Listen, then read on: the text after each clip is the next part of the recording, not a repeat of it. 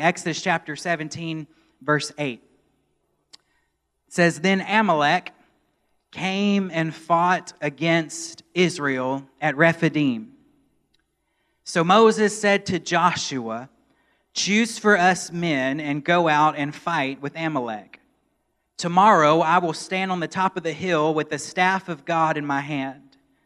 So Joshua did as Moses told him and fought with Amalek, while Moses, Aaron, and Hur went up to the top of the hill. Whenever Moses held up his hand, Israel prevailed. And whenever he lowered his hand, Amalek prevailed. But Moses' hand grew weary, so they took a stone and put it under him, and he sat on it, while Aaron and Hur held up his hands, one on one side and the other on the other side. So his hands were steady until the going down of the sun. And Joshua overwhelmed Amalek and his people with the sword. Let's pray. Father, in the name of Jesus, I pray over your word today. And I thank you, Lord, that you give us victory when we are in under attack from our enemy. And Lord, use us today. Use your word today. Use me today to communicate the grace of God to defeat our spiritual enemy. In Jesus' name, amen. Y'all, if you know me at all, you know I'm very uncomfortable to have like handwritten notes. This is what God gave me this morning at five thirty a.m. And so, um, Uh, just bear with me because this is a whole new thing, and I don't know where it's going to end up, but but God has given us a word for today, and I'm excited to preach it. I want to preach along these lines, an unusual battle, an unusual battle. This story in Exodus chapter seventeen says that as Israel is making their way through the wilderness, an enemy comes against them, an enemy, a king named Amalek, and his people called the Amalekites, and they come against Israel in battle. Now, you have to remember, Israel was just freed from slavery just a few days ago. These are not soldiers. These are bricklayers and craftsmen. These are women and children. They are not ready and prepared to fight a battle against Amalek. Now, I did some research just quickly this morning, and the uh, Amalek uh was known, and the Amalekites were known as a bloodthirsty enemy. They were called a bloodthirsty enemy. People just knew they were they were they they engaged in total warfare. They they wanted to wipe their enemies off the planet. They had a thirst for warfare and a thirst for blood. And they were came against Israel in what seemed to be an unprovoked attack. Israel is just minding their own business. They're just trying to get to the land that God had promised them. They are newly freed slaves. They they ha- don't really have any enemies except the enemy that was already drowned behind them in the Red Sea. But for some reason, King Amalek and the Amalekites, these bloodthirsty, warfaring people, came against Israel in an unprovoked attack. Now, I want to suggest to you that they only attacked Israel because Israel was moving forward.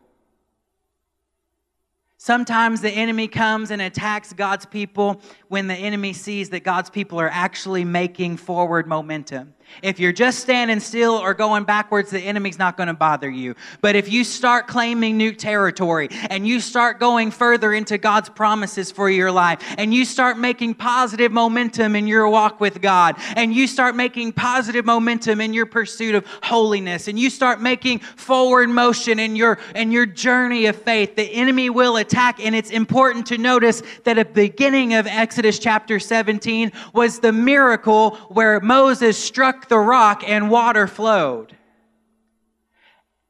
The enemy did not come to attack the people of God until the water started flowing, until the water started bubbling up, and until there was uh, there was uh, sustenance, and there was water, and there was something to quench their thirst in the desert, dry, arid desert. That's when the enemy came. When God started moving and providing for his people, that's when the enemy came to attack. He came to attack immediately after the water started to flow. Can I tell you that I think that some of the things that some families and our church are facing right now are in an exact parallel to what happened in Exodus chapter seventeen, because there are people in our church just over the last three or four months that have been growing so much spiritually. There have been people that have recently been baptized in the Holy Spirit. There have been people that are going deeper in the Word of God. There have been people that are pursuing the, the spiritual fullness of the baptism in the Holy Spirit and the gifts of the Holy Spirit. And so water has begun to flow in your house, and the Spirit has begun to move in your house, and God has begun to do extraordinary things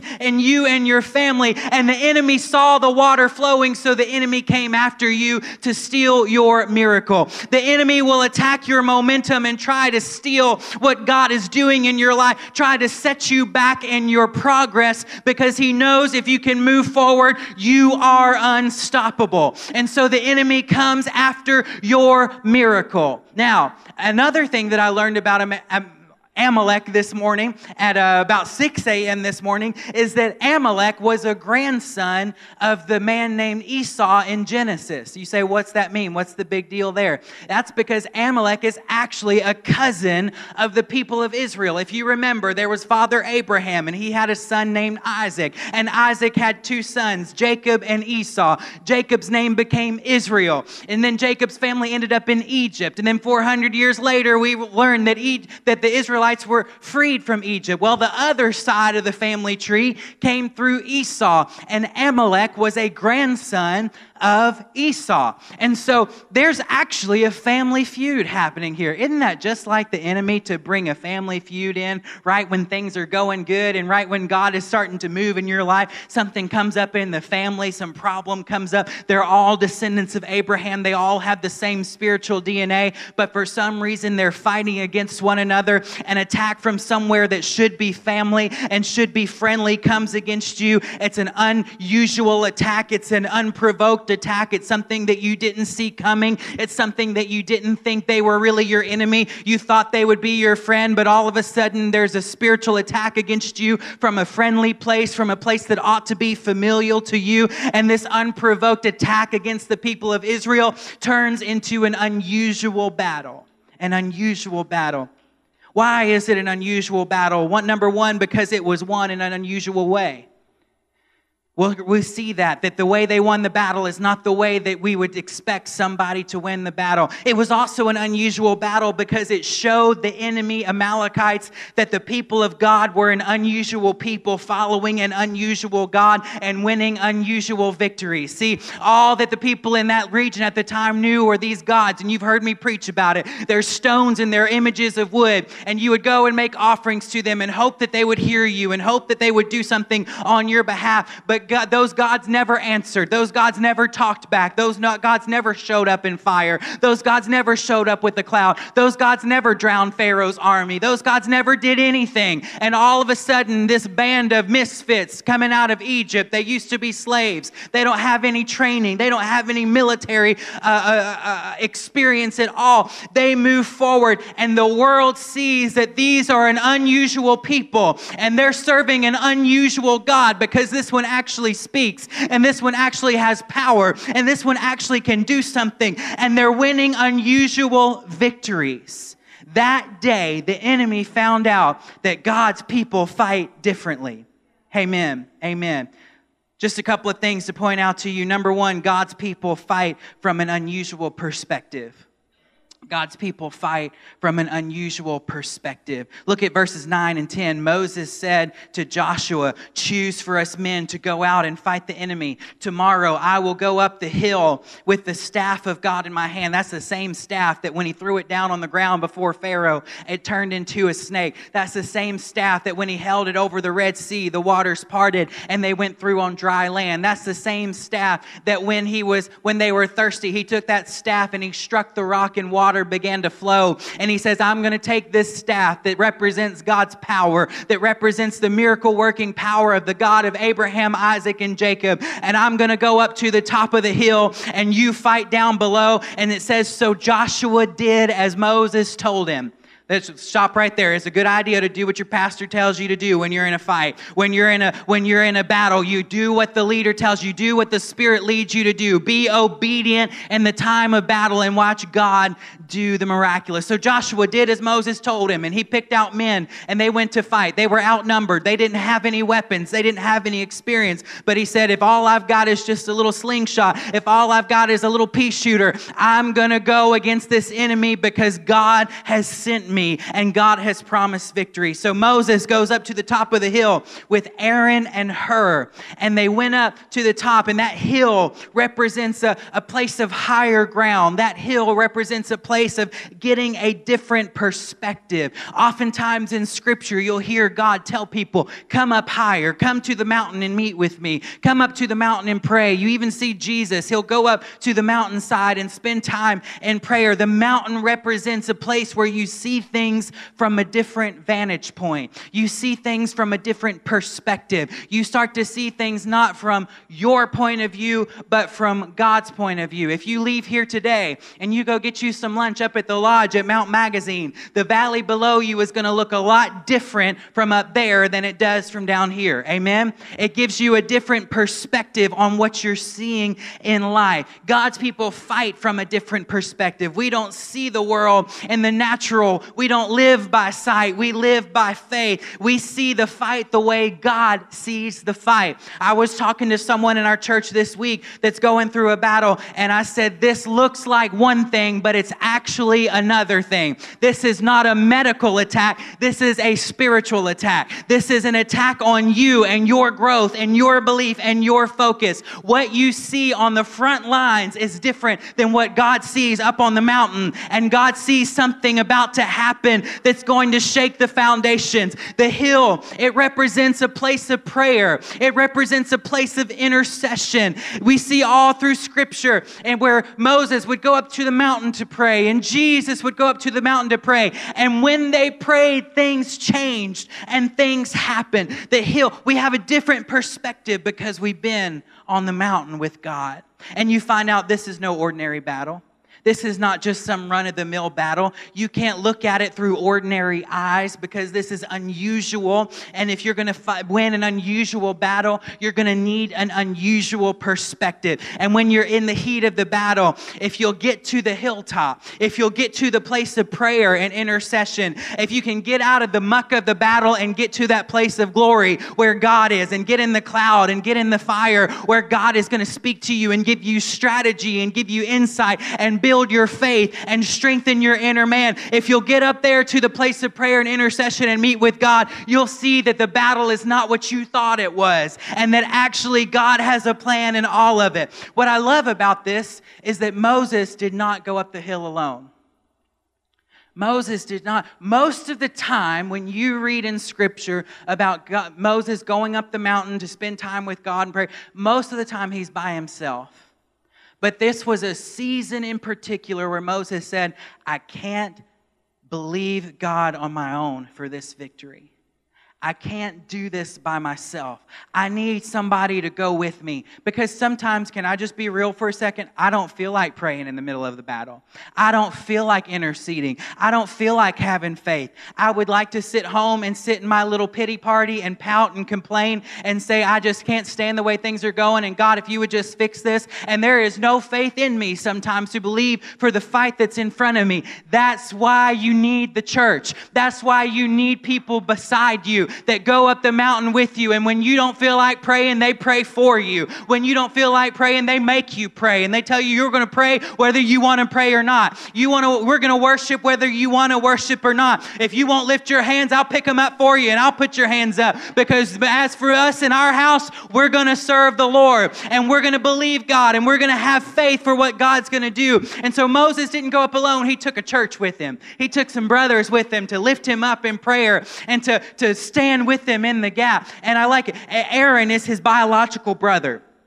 Aaron is is the man that was uh, was brought that Moses that God gave Moses to be the spokesperson. So God would get the, the message from, or Moses would get the message from God in the tent. And then he'd go tell Aaron, and then Aaron would go tell the people. And they developed this relationship of leading together and, and being a mouthpiece for one another. So he had his biological brother there. You need a brother. You need a sister. You need somebody that is with you and, and will stick with you through thick or thin, through whatever battle. But Hur was not his brother. Hur wasn't even his same age. In fact, it says, or it, it's in believed uh, in Jewish tradition that Hur was a younger man, and that actually Hur's name means son. And so there was something like a spiritual son relationship where Moses was pouring into Hur, and Moses was was uh, was mentoring Hur and was making sure that that Hur was growing up to know the Lord. And and the, so there was a brother, but also there was someone that he was pulling up with them and saying, "Hey, let me show you how we pray at the mountaintop. Let me show you how we win battles. Hur, I'm going to take you up there and I'm going to show you how to lead. I'm going to show you how to pray through. I'm going to show you how to believe God for victory." And you have to have both. If you're always just talking to someone on your level, but you're never pouring into the next generation, your generation might make it through, but what will they have learned about how to pray and how to believe God and how to do uh, intercede and, and travail at the altar and pray for breakthrough? You got to bring somebody younger with you up to the mountain too and teach them how to pray and teach them how to walk and teach them how to, how to pursue God and believe God in faith. You've got to have both.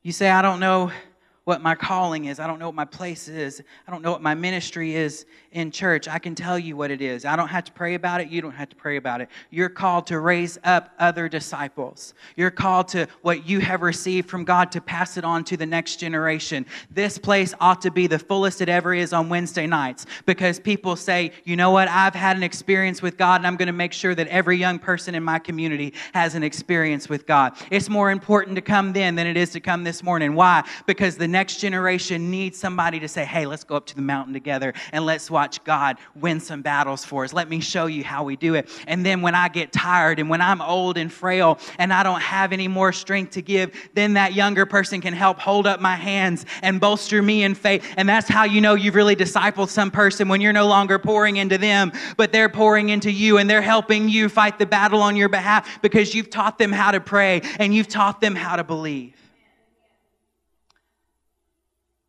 It's an unusual battle. And God's people fight from an unusual perspective. Number two, God's people fight with unusual weapons. God's people fight with unusual weapons.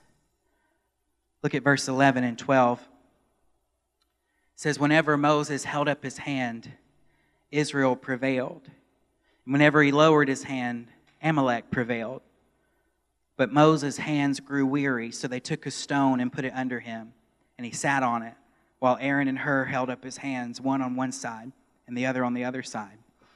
So his hands were steady until the going down of the sun." When Moses holds up his hands, they start to move forward and advance, and they start to get the victory. I wonder sometimes, well, did Moses test it? You know, was he sitting up there like, "Let's see what happens if I put my hand down. Let's see what happens when I put my hand up. And, oh, I'm going to keep my hand up." You know, I wonder if he's trying to figure that out. That's how my brain works sometimes, you know. But he, he started to see. And, you know, I, I kind of wonder if Moses, when he was up there and he had his hands up, I just wonder, maybe he wasn't looking down at the battle. I just think maybe he was just up there and he was just talking to God. You know, the Bible says that Moses was a friend of God, that, that he met God face to face, that he communed with God face to face in an unusual way, and that they had this dynamic, intimate relationship, and it was from that intimate relationship that Moses received the power to lead people and see victory in battle. But it says that as he was worshiping God and, and magnifying God and praying to God on the behalf of the people, that his arms grew tired. And so Aaron and Hur, the church, they were with them, the brother and the son. They were there with them, and they saw, they saw their spiritual leader getting tired. And they said, "We've got to find a way, because we know that when he holds his hands up, where if he can keep his hands up, we'll win this battle." So they bring him a rock to sit on. How many knows you need to put yourself on the solid rock? Amen. They give him a solid rock to sit on. They give him a foundation to sit on. And the Word of God is our solid rock. Jesus is our solid rock. We stand on the solid rock of who Jesus is and what His Word says. And we can, we can sit ourselves on the solid rock of who Christ is. And the church can come alongside us and help us to pray and lift us up when we feel weak and build us up when we feel like we can't make it. And they held their hands up. And it's important to notice that swords and spears did not win this battle. They were outnumbered. They were outflanked. They were out-resourced. They had no experience. On their own, they could not win. How do you know that, Pastor? Because if when Moses stopped praying, they stopped winning. It was only through Moses' intercession up on the mountain with unusual spiritual weapons as he began to intercede and pray for the people that they began to win. What were those unusual weapons? Number one is prayer. I just felt like the Lord said this morning, remember this word, P U S H, push. Pray until something happens. You keep praying until you start see the battle being won. You keep praying until it's over. You don't just pray one time. You pray until you get breakthrough. You don't just pray until you get tired. You pray until you see breakthrough. You don't just pray until your buddies get tired of you praying. You pray until you get breakthrough. You say, well, the church is almost over and people are getting out and I need to get up from this altar and quit praying. No, you don't. If you haven't gotten breakthrough yet, you stay there all you want to. You get on your face before God. You cover that altar with tears and snot, and you make sure that you get with God and you have do business with God, and you don't get up until the battle has been won, until the, the yoke is broken, until the weight has been lifted. Learn how to pray until something happens. Their weapons was prayer. Another weapon, that's uh, those hands lifted up, that's a symbol of worship, of worship. Let me tell you something. What we were doing here just a few minutes ago, where we were we were lifting our hands and we were shouting and people were praying in the Spirit. People were praising God in their prayer language and people were shouting hallelujah and, and the, they were playing instruments and Pastor Katie was singing and, and we were just on and I was reading the Scripture and we were worshiping. We were talking about the elders and the throne and falling uh, before God on the throne. All of that was worship. And let me tell you, in that kind of atmosphere pushes back darkness.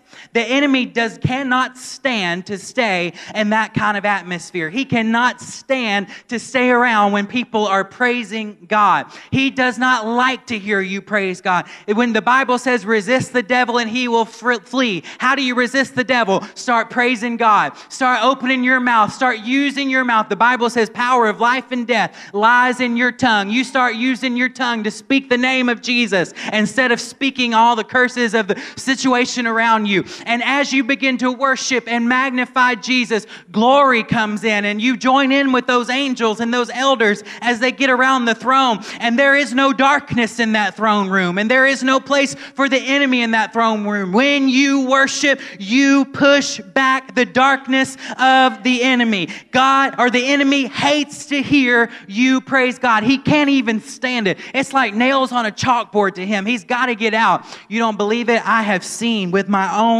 eyes people who have been possessed with unclean spirits and demonic spirits, and they show up in a church service or they show up in a in a time of worship, and they began to worship they began to we began to worship, and that person began to manifest demonic voices and and start to just say the most foulest, disgusting, horrible things, because the enemy's going to try to fight back against the worship that's going on in the atmosphere, and things will begin to manifest. But listen, the longer you worship and the longer you pray and the more you create an atmosphere of faith, eventually that demonic spirit has to go, because he will not stay where God is glorified. You say, I need victory over the enemy. How's your worship life? Not just in here either. If you're just doing it one day a week, one hour a week, you're going to lose. That's, that, that's you taking your arm. Well, I'll keep my arms up while I'm in church.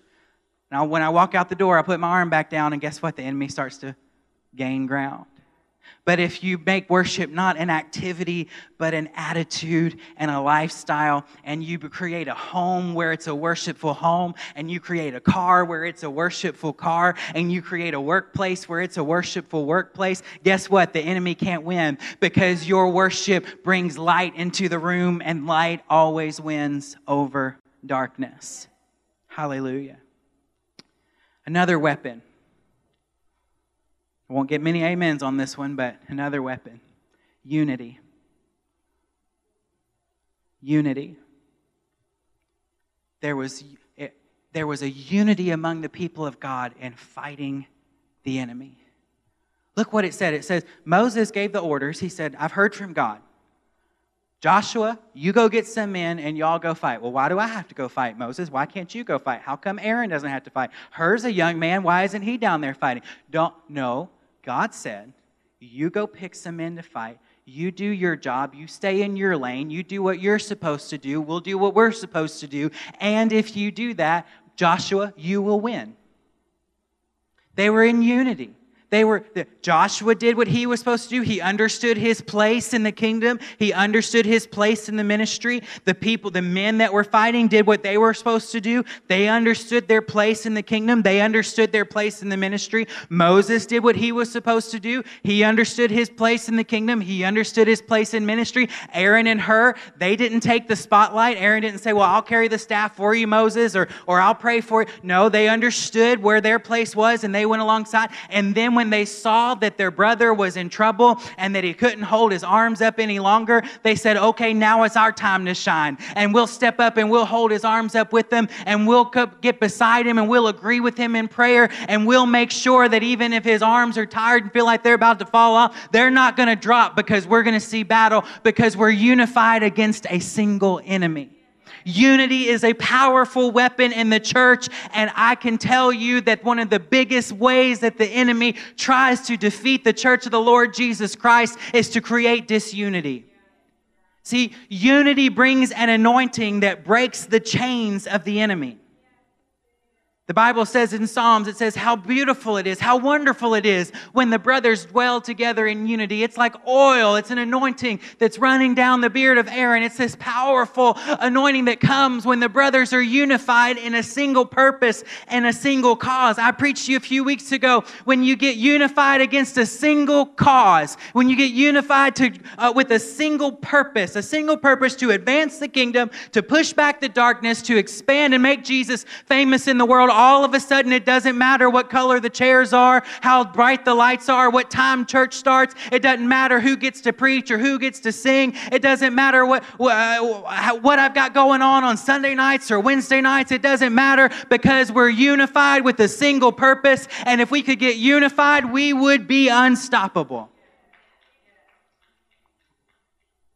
Satan cannot defeat a unified church.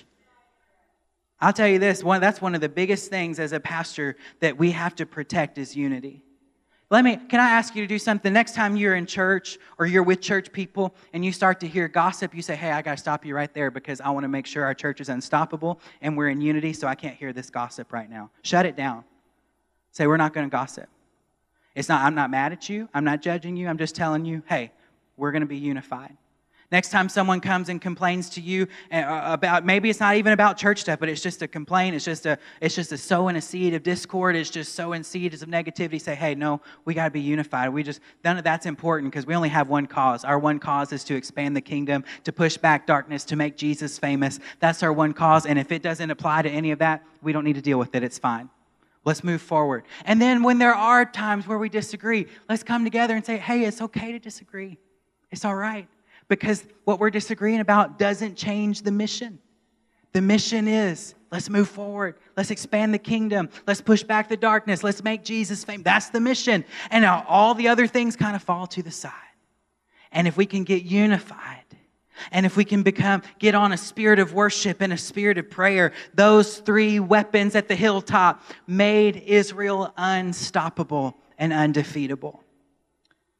Israel fought with unusual weapons. Look at this scripture, Second Corinthians chapter ten. Uh, Paul says, for though we walk in the flesh, we don't wage war according to the flesh. We don't use usual weapons. For our weapons, the weapons of our warfare, are not of the flesh, but they have divine power for the bringing down of strongholds. If we could get these weapons of prayer and of worship and unity, and we could get those weapons in our tool belt and go into battle against the enemy with those three things, we could pull down the enemy's strongholds in this community. You could pull down the enemy's strongholds in your family. You could pull down the enemy's strongholds in a nation, because the church is unified, because the church is crying out in prayer, because the church is magnifying God in worship, and we hold our hands up and we see that the enemy gets pushed back as we worship. I told you to get quieter on that one. Number three, God's people fight with an unusual hope. God's people fight with an unusual hope. Hope means expectation. We kind of talk about hope like, oh, I hope we'll go get ice cream after church. You know, maybe it'll happen. But a biblical definition of hope is the confident expectation that God will act. It is the confident expectation that God will act, that God will move, God will do something. Now, the people of Israel had a reason for hope. They had a reason for this unusual hope. There are two reasons, actually. Number one, they had God's previous record.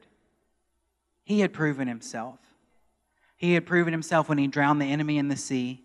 He had proved himself when he brought water from the rock, when he brought manna from heaven. He had proved, I am the God who can do impossible things. But also, they had God's future promises.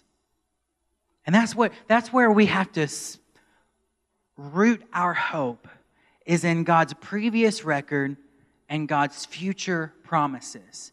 He gave them a promise that you're going to make it to the promised land. I'm going to give you all this land. I'm going to give you back what the enemy stole from you. I'm going to give it all back. I'm going to make your borders uh, wide, and I'm going to I'm going to give you a land flowing with milk and honey. And so if God gave them that promise, no matter what enemy came against them or how ba- hard the battle got, God gave them a promise, so they had to make it through.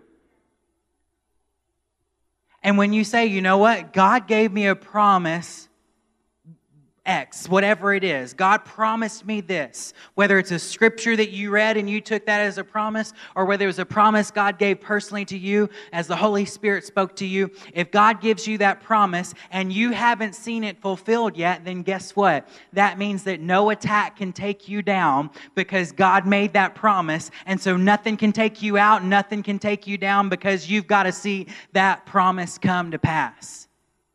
We just received a promise through a prophetic word during worship. And listen, whatever happens, Susan, whatever happens, Lisa, whatever happens, Jeff, whatever happens, if God gave you that promise, I don't care what hell or high water comes, I'm going to make it through, because God gave me a promise and he hasn't brought it to pass yet. But my God who makes promises is a promise keeper, and the one who made the promise is faithful to keep the promise, so I can make it through anything, because I know there's a promise waiting for me on the other side.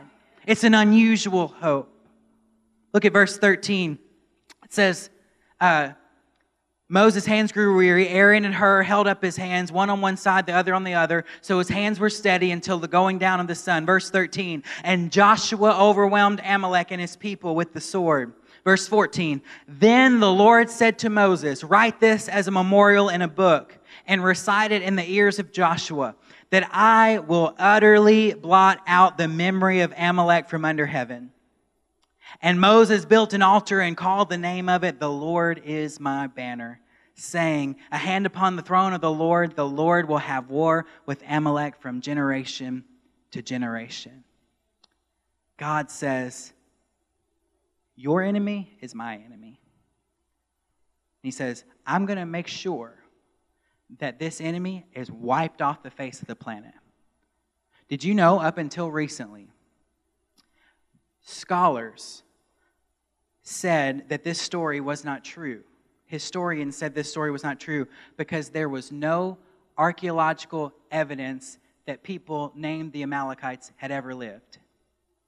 It's only been in the last couple of decades that they found little coins and little pieces of pottery and stuff and said, oh, this might be the Amalekites. God fulfilled his promise.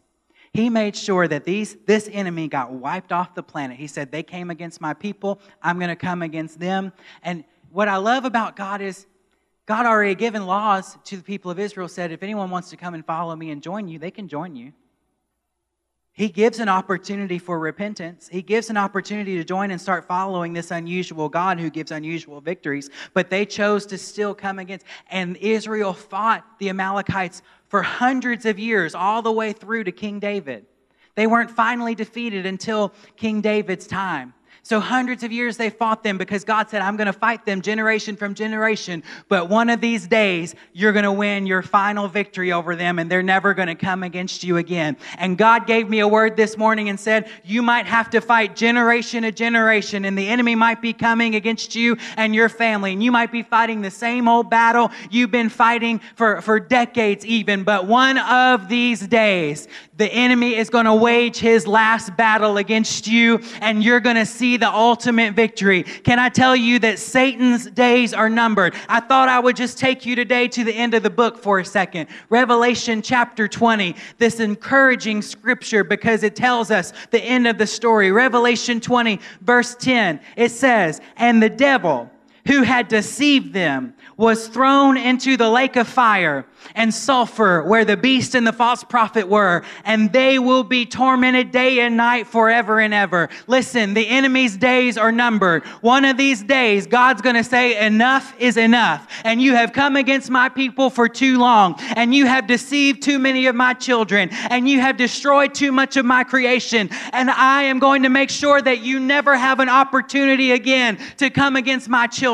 I'm going to make sure that you never have another opportunity to come against the next generation. I will defeat you. And he says, you're going to, devil, you're going to regret it every day for the rest of eternity. You're going to regret ever messing with my people. You're going to regret ever messing with my kingdom because you're going to find out who's really boss. You're going to find out who really wins. You're going to find out who gets the victory. And Jesus won the victory for us on the cross, and the Satan's days are numbered, and God will keep fighting until that day. Hallelujah.